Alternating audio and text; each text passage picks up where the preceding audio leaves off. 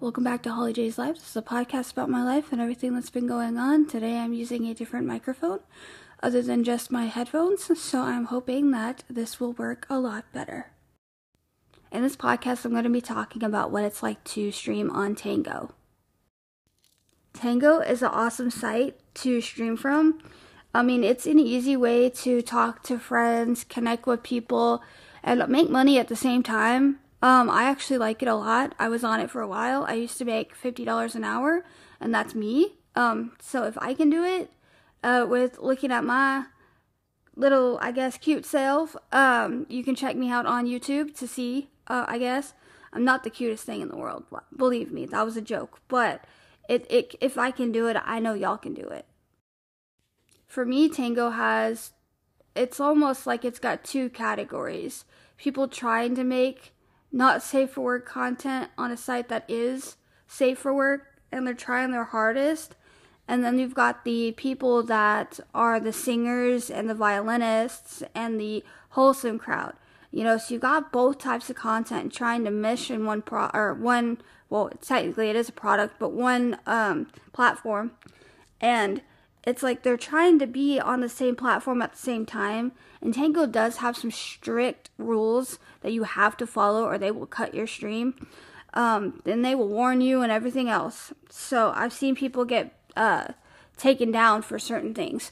So I mean, they're they're a strict place, but you still, in my opinion, have to be at least 17 to get on, due to the fact that there are people on there that are trying to do not safe for work content and all the people you talk to, I mean, as long as your your notifications are turned off after you like go live and you turn them off after a couple hours, you're pretty decent cuz like I've noticed the community is pretty great. People are nice to you. Yeah, they'll ask you for things that are inappropriate and you have to turn them down and stuff because of course Tango doesn't allow it and neither do you if you're like me, you know, so you don't do that.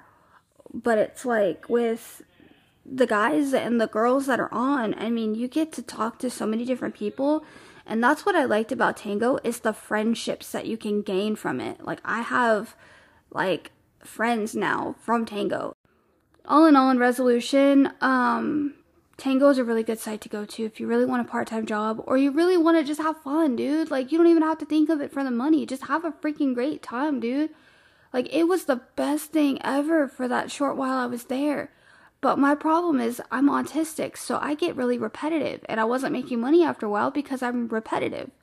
You know, I needed to get off so that they can miss me and then I can come back, kind of thing, because I'm repetitive.